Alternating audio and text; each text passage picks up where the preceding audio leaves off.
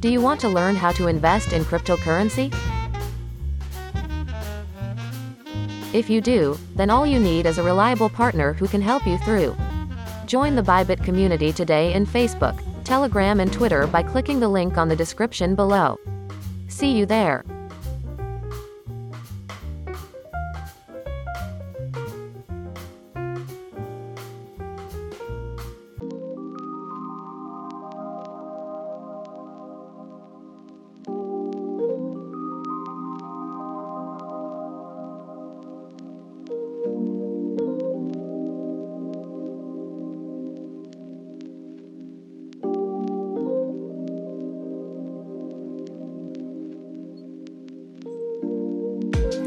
So welcome back sa Cryptagalog and we have a new exciting episode for you today.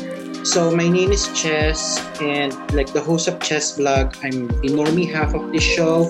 So let me introduce to you our host, si James of the the Resistance Trader. Hello there, James. Hi Chess, thank you very much for your introduction. No? So magandang magandang hapon, magandang araw, magandang tanghali or magandang gabi sa mga nakikinig sa atin na nanonood wherever you are, kung saan man kayong panig ng daigdig naroroon, ano man time zone kayo, we are greeting you a very, very, very good day or good evening. So maraming salamat, Chess. And uh, yeah, just like Chess said, very exciting yung ano natin, topic natin ngayon. And this is our fourth episode. And today, we've got a very special guest with us. And ang topic natin na pag-uusapan, walang iba, sasagutin natin yung tanong na ano ang blockchain? Kasi uh, in the past episodes, sinubukan nating uh, sagutin yung mga questions like number one, ano ang cryptocurrency? Number two, ano yung metaverse? Kasi diba, usong si Facebook, may metaverse. So we tried to answer that. And then uh, we also have uh, yung how to, ano, no, paano ka pwedeng kumita. Now, at saka yung ano yung NFT. Now, in this episode, we would be discussing ano ang blockchain. So with that, I would like to introduce, help me introduce just our guest for today, si Mr. Ray Lugto. He's actually the president and CEO of um, Hungry Horse Inc. Tama ba, Sir Ray? Hungry, hungry, uh, hungry, hungry Horse? Workhorse. Hungry Workhorse. Hungry Workhorse. Oh, na mga uh, trabahanting kabayo, no? Yan. Ayan. So, he, I will actually allow siguro no to give you a more background, allow Mr. Ray Luke to, to introduce himself. Kindly share with our listeners and our viewers. Ayan, questions like um sino si Ray, what do you do and who do you do it for? Like target market. So, yeah, please. Uh, yan. So, thank you for inviting me. Salamat ha. So, uh, so ano, I'm I'm Ray Luke too. Uh, and uh, I uh, am founder of, uh, of uh, Hungry Workers. So ang ginagawa namin, consultancy. No? Uh, so we consult uh, small, uh, large companies uh, regarding digital transformation. So alam niyo, yung digital transformation, eh, uh, importante ngayon, especially now, no? dahil nagkaroon ng pandemic, marami mga companies gusto mag-transform digitally. Uh, so tinutulungan namin sila para magplano, no? para mag-execute no? uh, ng digital transformation. And uh, isa sa mga ginagawa namin eh, uh, eh ano, we educate uh, small and medium enterprises. Alam mo, uh, marami na akong interaction sa mga SMEs no. And uh, I think pag-uusapan natin ngayon, ngayon mamaya no, uh, when it comes to blockchain and its benefit to the SMEs no. So ano, marami na ako interaction sa mga SMEs sa Pilipinas no. And uh, ang mga Philippine SMEs no, paano apektado sila? Naghahanap sila ng paraan. Sila ng. So you know we're uh, you know making our part to help SMEs no? Not only large companies no? so uh, we're doing consultancy no? Uh, in in many aspects of digital transformation. Yeah. Thank you Ray for your ano no? For your brief but very concise introduction. So that's Mr. Ray Lugto for you. And as a matter of fact aside from that he's also one I would say no? Kasi I used to work with Ray way way back no? And I believe He's actually one of the parang masasabi nating technology enthusiast and expert in the Philippines, uh, including but not limited to blockchain. Kaya nga siya yung naimbitahan din natin ano, para mapagkwentuhan natin ano yung blockchain in a nutshell. So siguro, yeah, I will allow, Chess, baka may gusto kang itanong kay Sir Ray about dito sa topic natin in blockchain. You, maybe you want to begin. So, kung wala pa naman. So, um, gusto ko lang, uh, I just want to know uh, how the blockchain is like if I'm like uh tindera sa sari-sari store, parang what's the blockchain gonna do for me? What's Yan. in it for me? Ah, Mhm. ah, siguro bago natin sagutin yan, eh, magbigay muna tayo ng kon- konteksto, no? Kung paano ba nagsimula ito, no, Chess, no, ah, James, no? Paano ba nagsimula itong blockchain na to, no? Alam mo, ah, ito kasing blockchain, babalik tayo sa 15th, 16th century, no? Ah, meron ano, meron isang ah, Franciscan friar, no? Ah, si Father Luca Pacioli, no? Alam mo si Father Luca Pacioli, siya he's the father of modern accounting, no? Alam niyo ba, kar- nagkaroon ba kayo na subject sa college ng account, ah, accounting? James? Ako ah, meron. Meron ako. Basta, Oo. Medyo marami akong units niyan kasi economics major ako. Kaya, yeah, medyo oh, marami. yan yung mga ayaw natin subject, di ba? Paano Mm. ang mahirap sa accounting eh ito nga yung debit credit, no. Alam mo si Father Luca Pacioli, he invented the T account. Alam mo yung T account, di ba sa accounting eh merong gano'n, no? Merong isang horizontal line saka vertical line, merong debit and credit, no. Di ba? Mga negosyante alam yan, no? Yes. So debit, mababawa sa iyo, credit eh pupunta sa iyo sa account mo. No? Ayan, so debit and credit, eh, yan ang T-account. Ayan, ang tinata ang tawag diyan sa accounting ngayon, sa modern day accounting is a ledger. So alam niyo yung ledger eh nagsimula yan eh ano ah, manual muna. Alam mo yung merong isang ah, ano isang ah, ledger na na parang notebook no binibili noong unang panahon no. Tawag doon ledger. Meron di ba merong merong mga vertical lines sa horizontal na na red ledger yun no. Eh kasi ledger eh parang Excel file na no. Alright, so yan yung ano, yan yung ledger no. Uh, inimbento yan ni Father Luca Pacioli. Alam niyo itong ledger na to, eh if we apply that sa modern day finance, pag nag-deposito ka ng uh, kunyari 5,000 pesos sa bangko, na de-debit sa yan, no? na credit sa bangko. No? So pag debit credit sa bangko, sa books ng bangko, meron silang ledger. No? At itong ledger na to, eh, na, napupunta yung 5,000 mo doon sa credit sa kanila. No?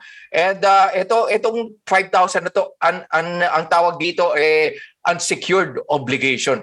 'Di ba? Uh, pag nag-deposito tayo sa bangko eh ang ano ba security natin ron, no? 'Di ba? Meron lang ano lang yan, meron lang insurance yan eh, 'di ba? Pag nagsara ang bangko, eh meron lang insurance, no? Ito yung PDIC, no? Kaya tinatawag diyan unsecured obligation. Alright, so yan ang yan ang pinagsimulan niya, no? Eh siyempre, nagtiwala tayo sa bangko for several decades, no? Hanggang naging uh, ano, naging malaki actually. ang banking system, oh, centuries. Mhm. At tapos, alam nyo, noong 2009, natatandaan nyo pa yung 2009, nagano na, na global financial crisis. No? Mm. Yan. So ngayon dyan nawala ang tiwala ng mga tao sa banking system. No? Kaya ano, yung uh, unsecured obligation eh naghanap ng ano, naghanap ng paraan uh, ang mga tao and alam nyo, eh, ito yung popular personality si Satoshi, no? Alam mo si Satoshi no 2008 eh inimbento niya yung uh, you know, yung architecture ng ng blockchain. No? Paano nga wala siyang tiwala sa bangko eh, no? Sa banking system. Kaya gumawa siya ng ledger, no? Ang tinatawag dito eh blockchain. No? So yung blockchain eh isipin niyo lang na digital ledger, no? Merong debit and credit. Kaya lang ang tinatawag dito sa blockchain na to eh trustless, no? Trustless uh, siya, no? So, paano hindi mo kailangan pagkatiwalaan eh? Kaya Paano yun, pinalit- Ray? Like, question pala. So, kung trustless siya, hindi mo siya kailangan pagkatiwalaan, bakit kaila, paano, paano magtitiwala yung mga ordinaryong tao kagaya natin dito sa sistema Ah, na yan? yan. O paano, 'di ba tayo nagtitiwala tayo sa bangko, no? They will manage our uh, ano, uh, money, no? Yes, yes. Ah, so dahil nga nagkaroon ng financial crisis noong 2009, eh ginawang trustless ni Satoshi, no. Ah, yung trust eh pinalitan ng mathematics, no. Ah, Ah, mathematics na. okay. So ito yung tinatawag na cryptography, no. So itong cryptography, mathematical equation, no. So syempre, eh ang mathematics is an absolute science, no. 'Di ba? Hindi mo pwedeng matinag 'yan, no. So right or wrong lang 'yan, no. 'Di ba? So yes ginawa or niya, no? gumamit Yes or no lang ang sagot mo. Yes or no lang yan. So pinalitan niya yung trust with mathematics no. And uh, itong mathematics na to eh in the form of equations na uh, ano nagi ang tinatawag eh ang resulta eh cryptography o sinisecure no. Sinisecure yung data no. So unique yung uh, data no, isang database unique siya no na hindi mo pwedeng matinag, hindi mo pwedeng ma- ma-corrupt no. So kaya trustless no. Pag nag may, pag meron kang uh, you know blockchain transaction eh hindi mo pwede i-corrupt you know. So Ibig sabihin, Ray, siya. tama ba? I-qualify lang natin. Sorry, sorry to, to cut, no? Para lang mas maintindihan ng mga nakikinig sa atin. Ang ibig mong sabihin ng trustless is hindi mo na kailangan ng ibang tao na kailangang pagtiwalaan. Kumbaga ay mapagtitiwalaan mo na yung datos or yung data on its own kasi yung data ay validated mathematically nung equation na sinasabi mo. Tama ba yung intindi ko dun sa ano sa kwentuhan natin? Ah, tama yun. Tama yun, James. No? So, uh, so hindi mo na kailangan ng ibang uh, entity, no? like a bank, no? para mo para uh, pagkatiwala mo yung yung pera mo or anything in the blockchain. O paano nga eh trustless nga eh. Kaya nga ang uh, isang magandang application ng blockchain talaga eh ito yung tinatawag na peer-to-peer transaction. So, uh, ako person, makipag-transact ako sa isang tao, no? uh, using blockchain, hindi ko na kailangan ng middleman. No? Di ba yung middleman, tinatanggal ko na. No? Eh paano nga, may tiwala na ako sa sistema eh. No? Mathematics na ang aking middleman. No? Di ba hindi ko na kailangan ng isang intermediary no? or middleman para ipagkatiwala ko yung resources ko or yung data ko. No? Kaya ano, kaya tinatawag na trustless. No? Diba? Kaya ano, Ito pala mathematics blockchain. na Ito pala blockchain, Ray. Tat maraming tatanggal ang trabaho ng mga commissioner. Alam mo yung commissioner? Yung mga nangungumisyon. to. Di ba? Alam mo, yung mga commissioner, alam mo dati, Dati, no, no, alam mo, I, I started to talk about blockchain noong 2016 no, sa mga conferences. No? And I started to write about it 2016 din. At ang uh, forecast ko dyan, no, uh, sabi ko, eh, itong, alam mo itong blockchain na ito, pwede niya tanggalin yung mga middleman. No? Pwede niya tanggalin, no? literally. No? Paano nga? Dahil eh, trustless na siya, no? pinagkakatiwala mo yung data sa mathematics. No? Uh, so, hindi mo na kailangan ng middleman, no? like a bank. No? Di ba? Hindi mo na kailangan. Hindi mo na kailangan ng uh, effectively eh, agent. Isang agent na will uh, you know, will handle your tra- transactions with you. No? So pwede ka na makipag-transact directly sa isang entity, sa isang company or isang person without a middleman. No? So yun yung ano, yun yung kagandahan nitong uh, ano, promise ng blockchain. No? Ayos. Thank you, Ray, no, for that uh, very short but very, very insightful. I don't know, I find it very insightful tong kwentuhan natin ngayon kasi alam mo, marami rin, marami rin, ako natututunan dito sa kwentuhan na tama, no? So, maraming pwedeng gawin sa blockchain. Siguro, um, ano na lang din natin, um, paano nagsimula? Maganda yung, maganda yung simula natin, no? Na, nasagot natin. How did it get started? Tapos, ano yung ginagawa niya? Pero, Marami sa application na binanggit mo ay tungkol sa ano eh no? Sa alternative monetary system. Meaning is parang sa kapalit ng current financial system natin na bangko-bangko, may mga middleman, ito yung solu- possible na solusyon. Itong blockchain with cryptocurrencies uh, as an a medium. Ngayon, um, alam natin parehas, maraming price play o maraming laro na pwedeng gawin sa presyo ng crypto and yun nga yung nirereklamo ng iba na medyo shady daw dahil nga or kaya nga yung akala ng iba scam ito eh, 'di ba? Pero sabi natin yung mga nakaka mas nakakaintindi, mas nakakaunawa. Hindi naman. Pwede nyo, kailangan nyo lang aralin talaga. Ngayon, um, I wanted to do away with that um, financial technology side of crypto and blockchain. So, blockchain na, blockchain in general. And let's dive since ikaw ang expertise mo is technology consultancy. Ibig sabihin, yan talaga yung bread and butter. Yan ang ginagawa mo. Let's talk more or pag-usapan natin etong uh, bukod sa alternative na financial system. Ano pa yung mga pwedeng ibang application ng blockchain sa palagay mo since you as a technology um, expert? Ano yung mga pwedeng paggamitan nito na makakatulong sa mga ordinaryong Pilipino? Okay, so siguro to uh, explain ko pa further since ang blockchain kasi, 'di ba, nagsimula tayo sa ledger. Ito kasing digi- digital ledger, isipin mo tong digital ledger eh nire-replicate sa millions of computers no globally. No? At itong ledger na to eh pag binago ng isang tao no eh nagiging visible sa lahat no. So kaya walang pwedeng magbago no. Paano nga it is self-governing no. Self-governing by mathematics no. So pag merong binago isang tao, no, so nagkakaroon ng bagong equation, ito equation na to becomes the trust of the system, kaya tinawag na trustless, wala kang pagkakatiwalang ibang entity, no, kundi mathematics. No. So yun yung ano, yun yung sistema. Once na baguhin mo, no, eh, it, it becomes visible to everyone. So para hindi mo na pwedeng i-corrupt, hindi mo na pwedeng edit. So yun yung ano, yun yung uh, workings behind itong blockchain. Ah, ito. Meron akong medyo non uh, itong question na to is it's really not for me kasi normally ito yung mga tanong na na-encounter natin. Tatanungin, eh saan naka-store yung data niyan? Paano yung naging bakit safe? Paano magiging safe yung data? Saan naka-store yung data? Sino nagko-control ng data? Yan yung mga normal na mga tanong eh kasi 'di ba yung mga tao may duda kung paano yan ino-operate. So baka dapat i-ano natin to, i-address natin. Ano, Magandang uh, tanong 'yan, no. Alam niyo, uh, et, ang lag ang sagot ko diyan, think of blockchain, no, as the uh, as an internet, no. Internet siya, no.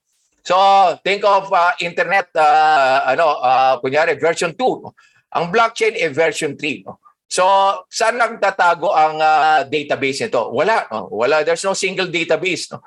Uh, uh, ang ano, ang uh, data is within the network, nasa internet or, or tinatawag nating blockchain highway. No?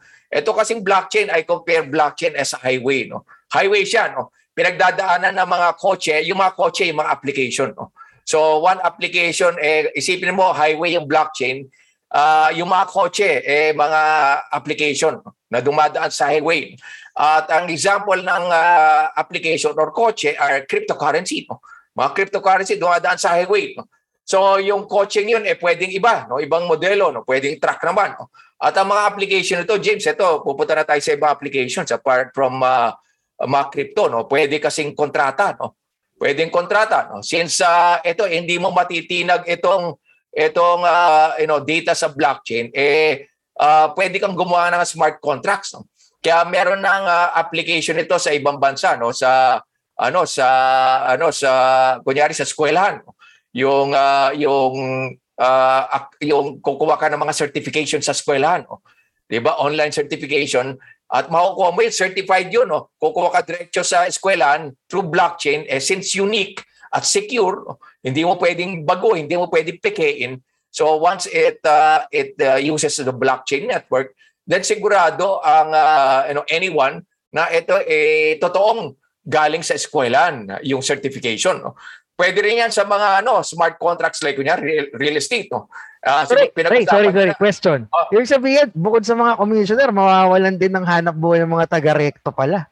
Ay, uh, oh. namimigay, namimigay ng certificates. Oo, oh, oh, yan. Mawawala yan. Pero alam niyo maya-maya pupunta siguro natin yan eh, eh kung kung kailan ba magiging widespread ito no uh, oh. pero potentially no eh yun no pwede mawala talaga yung mga middleman no uh, James no so yun yung ano, ang mga application application ng ano eh, ng blockchain eh. Pag gusto mo maging secure ang transaction, uh, kunyari eh, bibili ka ng lote, lupa, no?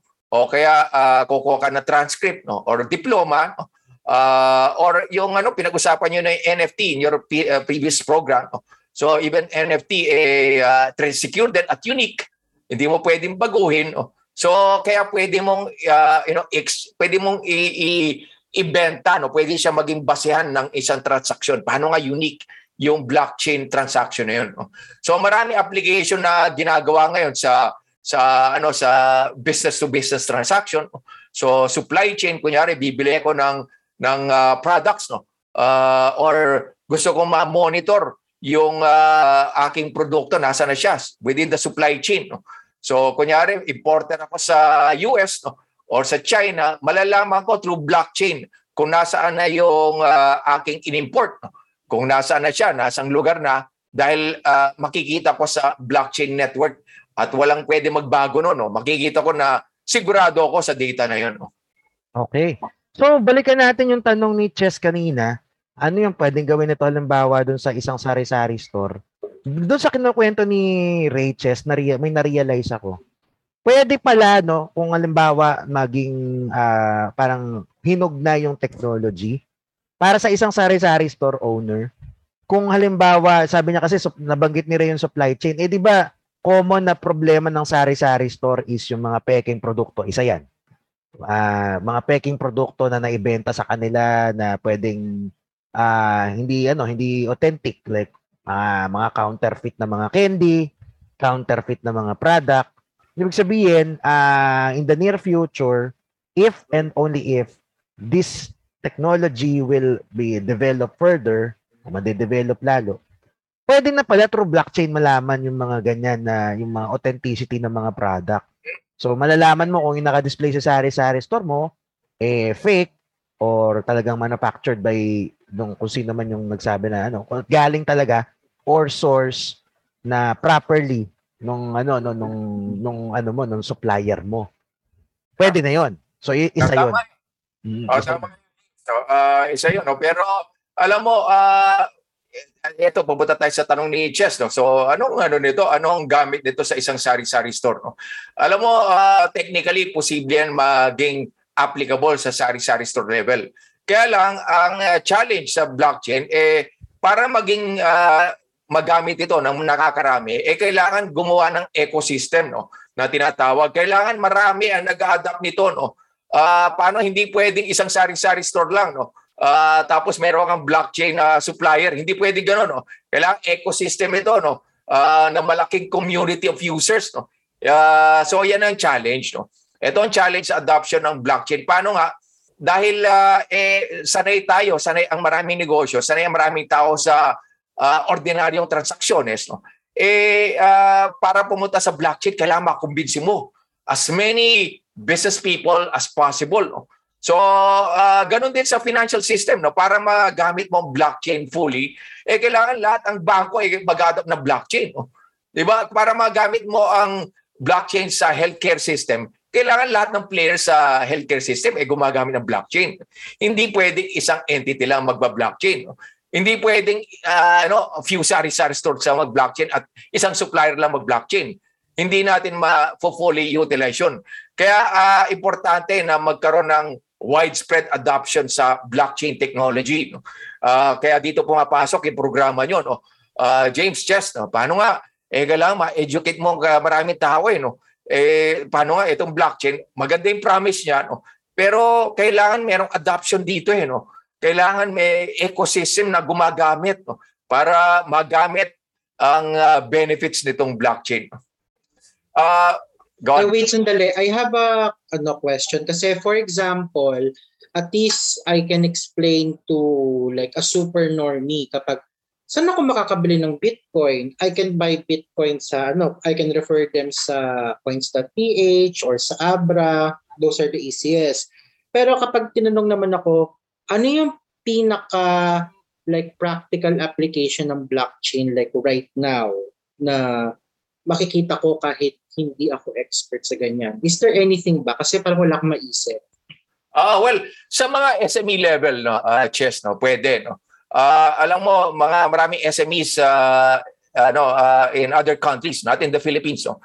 Maraming mga SMEs in other countries eh they trade with uh, other entities no abroad no, uh, using stable coin no. So kunyari magbebenta sila ng uh, ng uh, produkto no sa Germany no ito, maraming case study nito sa Africa. Eh, no? Sa Africa, widespread ang use ng stablecoin. Eh. So magbebenta sila ng produce nila sa Germany. No? Babayaran sila ng stablecoin. Uh, isang uri ito ng cryptocurrency no? na tinetrade din. No? So itong stablecoin na to, babayaran. Tapos ito, magdi- pwede mag-decide yung uh, negosyante, yung SME, kung anong gagawin niya sa stablecoin. I-invest ba niya, iiwan niya na para mag-appreciate or i-encash niya sa bangko para maging cash. No? So ganun yung mga nasa isip ngayon ng mga SME sa Africa. No? Uh, so ginagamit na nila yan yung yung stable coin as a form of uh, trans ano pay payment from uh, from customers abroad. No?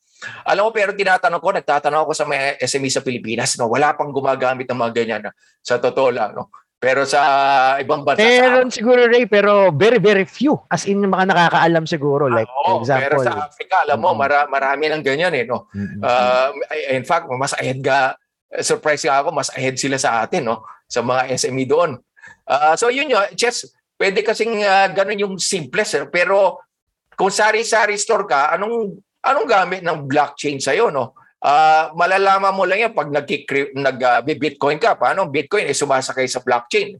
'Di ba? Ah, pero wala nang ibang services eh na gumagamit ng blockchain sa Pilipinas. Merong mga attempt no in early years may mga attempt na gamitin blockchain sa healthcare. May mga attempt na diyan no. Ah, so pero ala, again no, kailangan kasi ecosystem 'yan eh. Hindi pwedeng ah, hindi pwedeng ano lang yung yung Department of Health lang no? Na blockchain eh mga hospital kailangan rin yung blockchain. Kailangan yung pati mga mga ano mga healthcare providers naka blockchain bago natin ma-appreciate as consumers na gumag ah, blockchain pala guma, ano dumadalo ito no? Hindi natin ma- eh, ma-appreciate yan ngayon. Paano nga eh mababa pa ang adoption sa Pilipinas no? Mababa pa ang uh, pinaka malapit lang na gamit ng blockchain eh sa NFT no 'di ba NFT lang ang ano pinakamalapit eh no pero apart from NFTs and cryptocurrency, eh wala pa, unfortunately. Pero I'm feeling enthusiastic about it kasi naaalala ko noon around early 2010s uh, na ano na yung Gcash eh. Tapos parang ako noon, parang sabi ko, alapasahan ng pera through cellphone. Parang that was a very alien concept sa akin yon. Tapos ngayon, parang nung pumunta, diba kahapon, nag, pumunta tayo somewhere, di ba? Tapos tinanong ko yung isang uh, Pizza Hut, for example, isang branch ng Pizza Hut or isang kiosk ng Pizza Hut, nag-accept yun ng GCash, sabi nila, ay hindi. Hindi nila ako bumili kasi wala akong dalang cash. Yung uh, sabihin parang everything sa akin ngayon nasa cellphone eh. Tama. Minsan nakakaraos na ako ng isang buong araw na hindi ako naglalabas ng pera eh. So parang something that was very alien sa akin several years ago, ngayon naman parang hindi ko na magawa without it. So I have a feeling naman if yung the blockchain in general, in the coming years, magkakaroon siya ng adoption. It yeah. might be a bit slow sa Pilipinas versus like sa Africa, but it's gonna come around soon. Kasi nag-just slowly digitize na rin eh. Nakikinikinita ko na rin uh, yeah. mm-hmm. like nagsimula muna sa mga malalaking company pero the mid-sized company and the more smaller size companies are slowly converting adapting. into cloud as well or adopting uh, cloud technologies. Eh. So I'm a bit ano optimistic, optimistic yeah, in the coming years. Mm. Tama yun, uh, Chess, no? Uh, alam mo, uh, siguro just to add, ang pinakamalapit na na-feel ng mga Pilipino na ang blockchain ay sa remittance. No? Paano uh, marami kasi mga remittance companies no like na mention mo si coins.ph no. Uh, marami mga blockchain mga ano mga remittance companies gumagamit ng blockchain no. Uh, hindi lang nila sinasabi, hindi alam ng mga Pilipino, pero pag nagpadala sila ng pera no, uh, ano uh, sa Pilipinas no, uh, ano gumagamit 'yun ng uh, blockchain technology tapos na-receive na lang nila yung cash na ka-cash out na lang sila o cash in no. So hindi kaya pero hindi hindi sila aware na blockchain dumaan yun, no. Nakukuha nila nila yung pera ng remittance na ano na cash, no.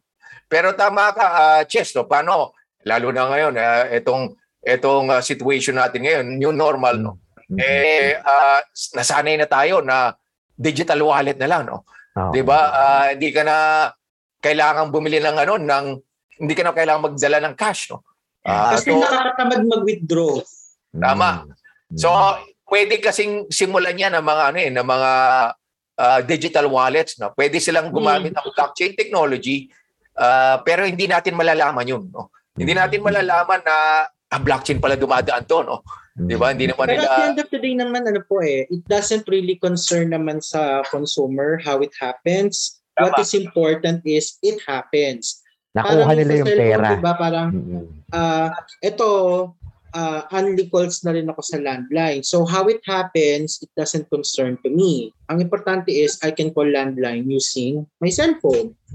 So, pero yun nga, tama po kayo. I fully agree na baka yung maging initial application of blockchain is money remittance kasi marami-rami pa ding portion ng Pinoy is OFW na nagpapadala sa sa atin and they're going to need like a more uh, affordable way of sending money Yes, tama. I agree. Uh, tama kayo. Paano ang blockchain nga kasi, eh, hindi mo kailangan ng intermediary kaya mas nakakamura no pag sa remittance no. Wala kang dadaan ng mga bangko no. 'Di ba pag nag uh, gumamit ka kasi ordinaryong bangko, eh may mga clearing pa 'yan no. So may Mga mga wire transfer, no? May mga may mga clearing houses at saka clearing Oo, time may sila. mga fees pa yan. Kaya merong mga blockchain players na ano eh na ginagamit ano nagbebenta ng mga remittance. May mga remittance company sila abroad. No? Ah, nagpapadala ng pera rito sa Pilipinas. No? Yung sinabi mo kanina na continent, marami na marami na doon na mga remittance camp sa Africa. Kasi Oo. marami rin sila ang Africa yung well, as a, as a continent, marami rin doon na yung mga nagta nag-abroad. Nagtatrabaho Ah, sa abroad yung mga African workers. So yung mga nire-remit nila, may yung mga company local, may mga local remittance center sila doon. Na tama ka, blockchain based din. And I think may explanation bakit nauuna yung Africa over others, no? Kasi di ba yun naman ng pag binasa natin yung white paper ni Bitcoin Ray. Ah. I don't know if you will agree. Ah, ito itong ginawa naman talagang blockchain or yan, yung Bitcoin with blockchain, ginawa talaga siya to ah to actually cater doon sa unbank. Eh di ba, sino ba yung mga no, walang mga bangko sa mundo nung una, hanggang ngayon, di ba? Mula nung Oo. unang panahon hanggang ngayon, marami diyan mga nasa third world country tulad ng mga nasa Africa. So maaaring Yeah. sila yung nag-maximize nung side ng blockchain na yan. Ah, tama yun. Ah, Tama, Sir diba? James. Oo. Anyway, anyway. Ganda, ganda ng kwentuhan natin. So, ngay- ngayon, Ray, nakita na natin yan and I agree. Natatawa lang ako na maisingit ko lang ng mabilis. At kasi na ikwento mo lang na unti-unti nagdi-digital, nagdi-digitize ang mga ang mga kumpanya sa Pilipinas. Alam ko, baka narinig mo na to, Ray, pero may internal joke yung mga kagaya nating nasa technology industry. Diyan sa, ano, sino daw ba ang nag-lead ng ah, digitalization sa kumpanya? Letter A, CEO, letter B, CTO, or letter C, COVID-19. Anong, ano sa palagay mo, Ray? Sino Ah, daw, sa Pilipinas? Sa Pilipinas daw, sino daw ang nag-lead ng digitalization? COVID-19. ah. Si COVID-19. No, no, it's ano, ano, it's a joke. Alam ko, hindi hindi masyadong ma- Pero masaya sobrang kasi. pasalamat ako, it happened ah. Oo, di ba? Kinda, pero I know it's kind of dark to think it, pero Oo. Hindi magiging widespread ang work from home if it didn't happen. Totoo Ah, naman. Totoo naman. Tama. hindi Paano? bibilis ang internet natin if it didn't happen. Tama. Tama Kasi parang no? dati yung may the price of what I'm paying for internet is like only one-fourth. Tapos ngayon, mul- mulat-mulat mo, nagpipix ko Mbps na yung ino-offer sa akin at the price I am paying. Yun Same lang, ano, parang no? Same amount. Ang daming nangyari. Mhm. Oo, tama yun. No? So naging napuwersa ang maraming ah, organizations, governments no? Ah, para mag-digitize. No? Mhm. And I think, Ray, it will also actually speed up digitalization. Blockchain, I, I don't know, would you agree that blockchain as a technology can actually help speed up yung pag-digitalize, no, digital, digitalization ng mga companies kasi maraming mga digital, ito ah, for the benefit of those who are actually listening to us, lalo na yung mga medium-sized business siguro, um, alam, nung, ah, siguro mga 4, 5 years ago, alam ni Reto, kung gaano kamahal ang mga tools ng digitalization, lalo na kung magka-cloud ka, bibili ka ng mga licenses at saka device, medyo expensive eh. Ngayon, um, just so most people or marami sa mga nakikinig natin ay may maintindihan, may mga dinidevelop na similar solutions over blockchain at mas mura. Kasi nga, sa halip na ikaw ay nagre-renta ng cloud sa isang mamahal, like sabihin na natin ng diretso, for example, sina Amazon, mahal magrenta ng space dyan eh, sa cloud. Mayroong mga way ngayon na hindi naman libre, pero halos libre, ang babayaran mo lang yung tool, license dun sa tool to access yung storage via blockchain. So, dinidevelop yan ngayon, ano? Marami, Yeah. maraming, ano, maraming kwento yan. So, Yeah. mas, ano ba? Tama, tama yun, James. No? Marami na ngayon ang technology, eh, la- lalong pababa na pababa ang presyo. No? Ah, alam mo, 10 years, 20 years ago, no? eh, napakamahal mag-digitize. Ngayon, eh, ang dali na, no? subscription pa. No? Pwede ka magbayad lang monthly. No? Ah, nabanggit mo yung mga cloud, no? like yung mga Amazon, even Microsoft, may mga cloud dyan.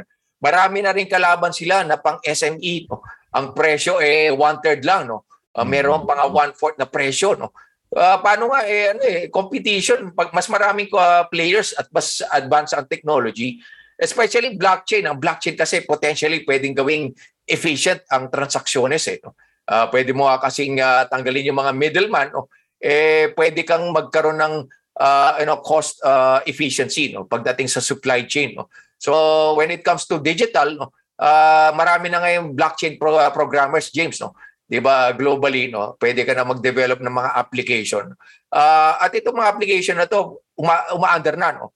Uh, pwede mo nang uh, gamitin hindi mo lang ma, ma, ma fully utilize yung blockchain uh, benefits na secure no? dahil nga wala hindi pa kailangan mo ng ecosystem no. Kailangan Wala pa masyadong gumagamit. Kaya dapat Okay. maraming gumamit para ma-develop Oo, further. so, kaya isipin nyo, no, kung ang mga lahat ng mga technology is written over a blockchain program, no, tapos eh, ginamit ng lahat, nag-connecta na lahat, imagine mo ang potential nun. No? Di ba? One day, magigising na lang tayo, eh, nasa blockchain na pala tayo lahat. No? Di ba? So, pwede mangyari yun. No? Mhm.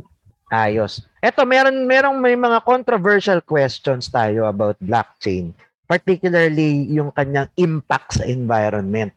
Ah, Ah, siguro magandang pagkwentuhan natin ng konti yan, Ray, kasi yan yung mga yan yung mga kon, yung mga kontra sa blockchain, ito yung kanilang mga normal na na ano eh, nabo-brought up. Sabi nila nakakasira ng kalikasan ang blockchain technology dahil ma, gumagamit ito ng matinding amount ng enerhiya o kuryente. So ano sa tingin mo, ano sa palagay mo, Ray, o in your Ah. opinion, is it true or it can it be addressed or paano ba yan? Ano ba yung ano yung situation talaga nitong ah uh, pinagkukwentuhan natin about sa blockchain and energy? Al- alam mo, James, uh, tama yan eh. Uh, marami ng pag-aaral yan. Even si Bill Gates nga, sinasabi yan eh. No? Na uh, you know, uh, malaki ang consumption ng, ng energy to produce uh, you know, applications in blockchain, no? especially mga crypto. No? 'Di ba? Um, ang laking ng, ng, uh, ng energy. No? So, syempre, energy comes from uh, natural resources. No? So, uh, meron yung mga uh, carbon footprint na tinatawag or yung CO2 emission. No? uh, if you consume energy. Pero, uh, like any other technology, nag-advance din ang processing. No? Meron na rin quantum computing ngayon. No? Uh, alam niyo ba, yung, uh, yung speed ng computing ngayon, eh, sobrang bilis. No? Magiging, uh, ano, uh, uh, yung, yung, uh, yung, yung darating yung point na yung technology will be uh, you know, so advanced no? na ang uh, energy no, to uh, process no, a blockchain transaction will be minimal. So humahabol din yung technology na back-end no or yung processing sa computer no. Humahabol din yan James. Sa darating yung panahon eh etong issues na to uh, sa energy consumption uh, ng blockchain technology eh ma-solve din. no? Actually, uh, narinig ko nga nabasa, nabasa ko somewhere. Since alam naman natin, Ray, pare-parehas, wala namang isang blockchain na technology. I mean, hindi siya isang application lang. Ang napupulaan o yung nababato ng ganitong issue, eh yung pinakasikat, si Bitcoin, which is totoo Ah. naman, malakas ang talagang energy consumption ng Bitcoin transaction. Ah. Now, pero titignan natin yung mga nade-develop ng mga emerging project na block ng blockchain. For Oo. example, yung mga yung mga naka-proof of ano na, proof of stake kasi ayan yung mga consensus mechanism ano yung pinag-uusapan natin. Ah, kapag na tama si Ray, pag na-develop yung mga bagong pag lalo na pag naging advanced na yung mga bagong development, hindi na siya kakain ng malaking kuryente. And I think as a matter of fact, ang nag-drive pa nga yata ng coal coal ah yung pagka-cut ng coal emissions ng mga power plant, ng mga yung pagso-source ng power na hindi galing sa coal, eh yung mga minero ng Bitcoin. Kasi they wanted, tingin ko ba, mas gusto nila na mas mura, mas efficient at mas sustainable na paraan ng pagmamine ng Bitcoin o yung pag process ng Bitcoin.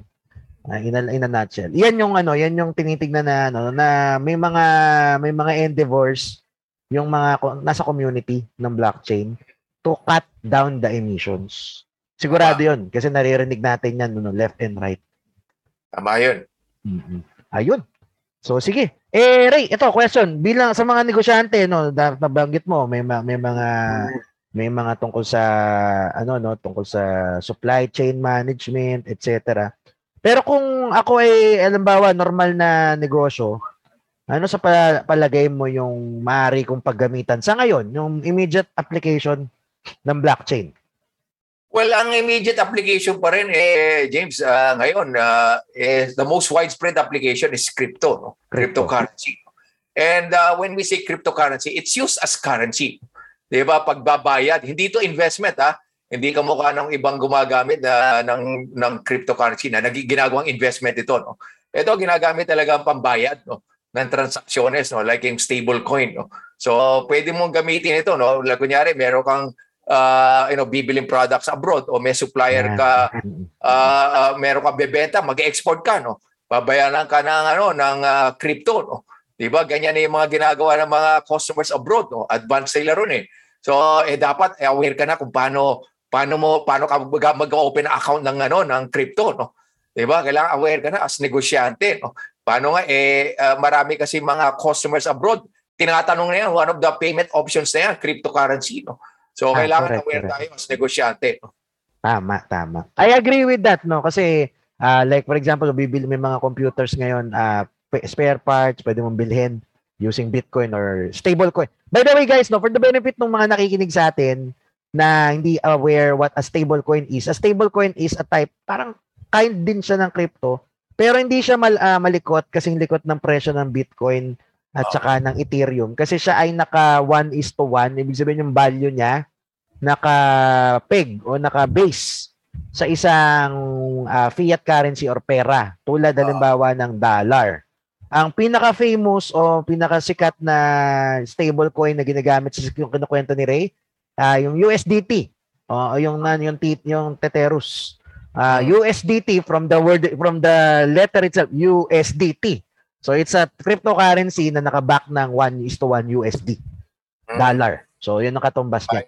Oo. Tama Yun, yun. yan, yung, yan yung kinukwento ni Ray na pwedeng gamitin ng mga negosyante kung gusto nila ng mabilisang transaksyon kasi nga um, kung mag, magpapagagamit ka ng mga bank transfers, it will take days, one.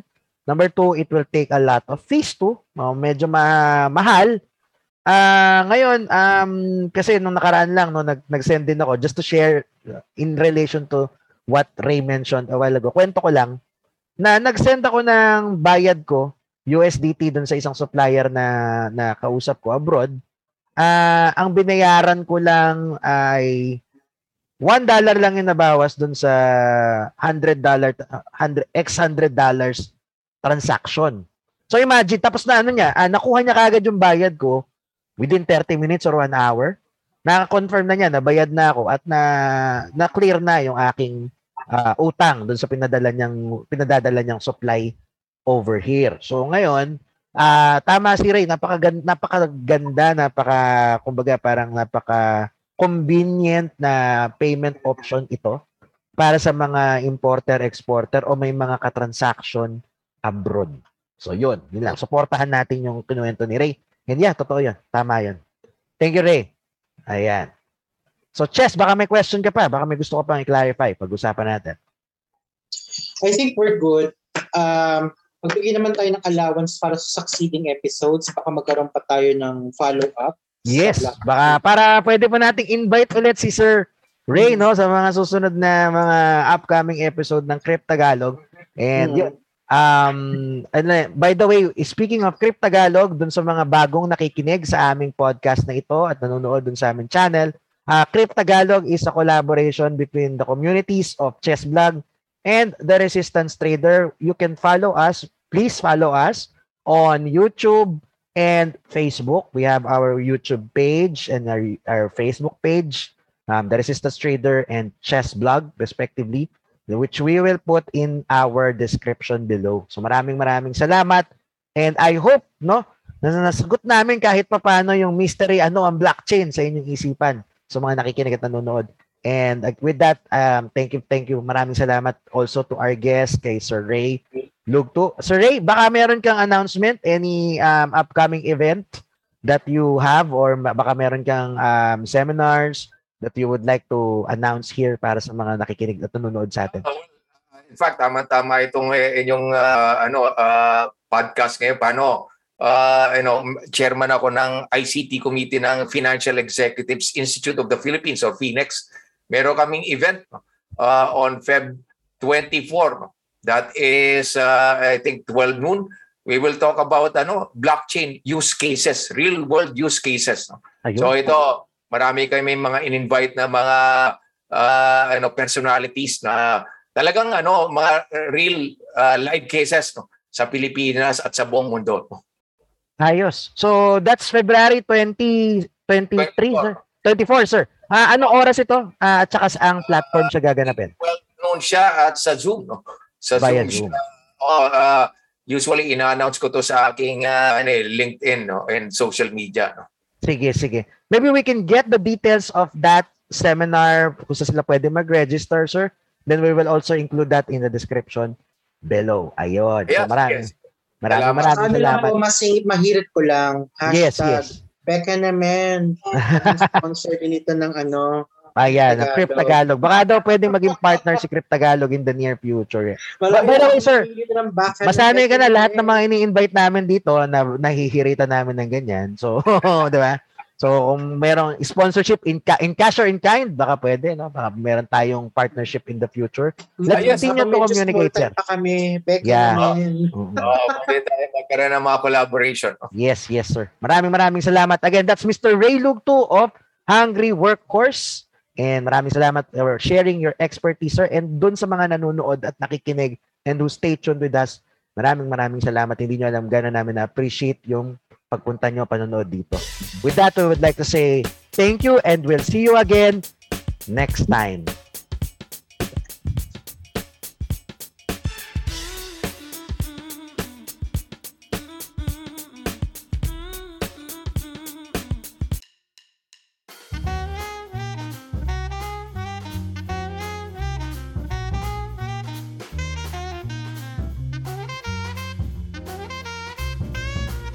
Do you want to learn the core concepts of cryptocurrency markets? Examine best practices of cryptocurrency and financial technology. Apply emerging models in tokenomics and decentralized finance. Evaluate various monetary theories. Learn to analyze charts, use it in live trading. Understand relevant methodologies in blockchain economy and create sound decisions in the digital economy. Learn all that and more by joining Althashas University's Nanodegree program, Cryptocurrency Analytics by clicking the link in the description. See you there.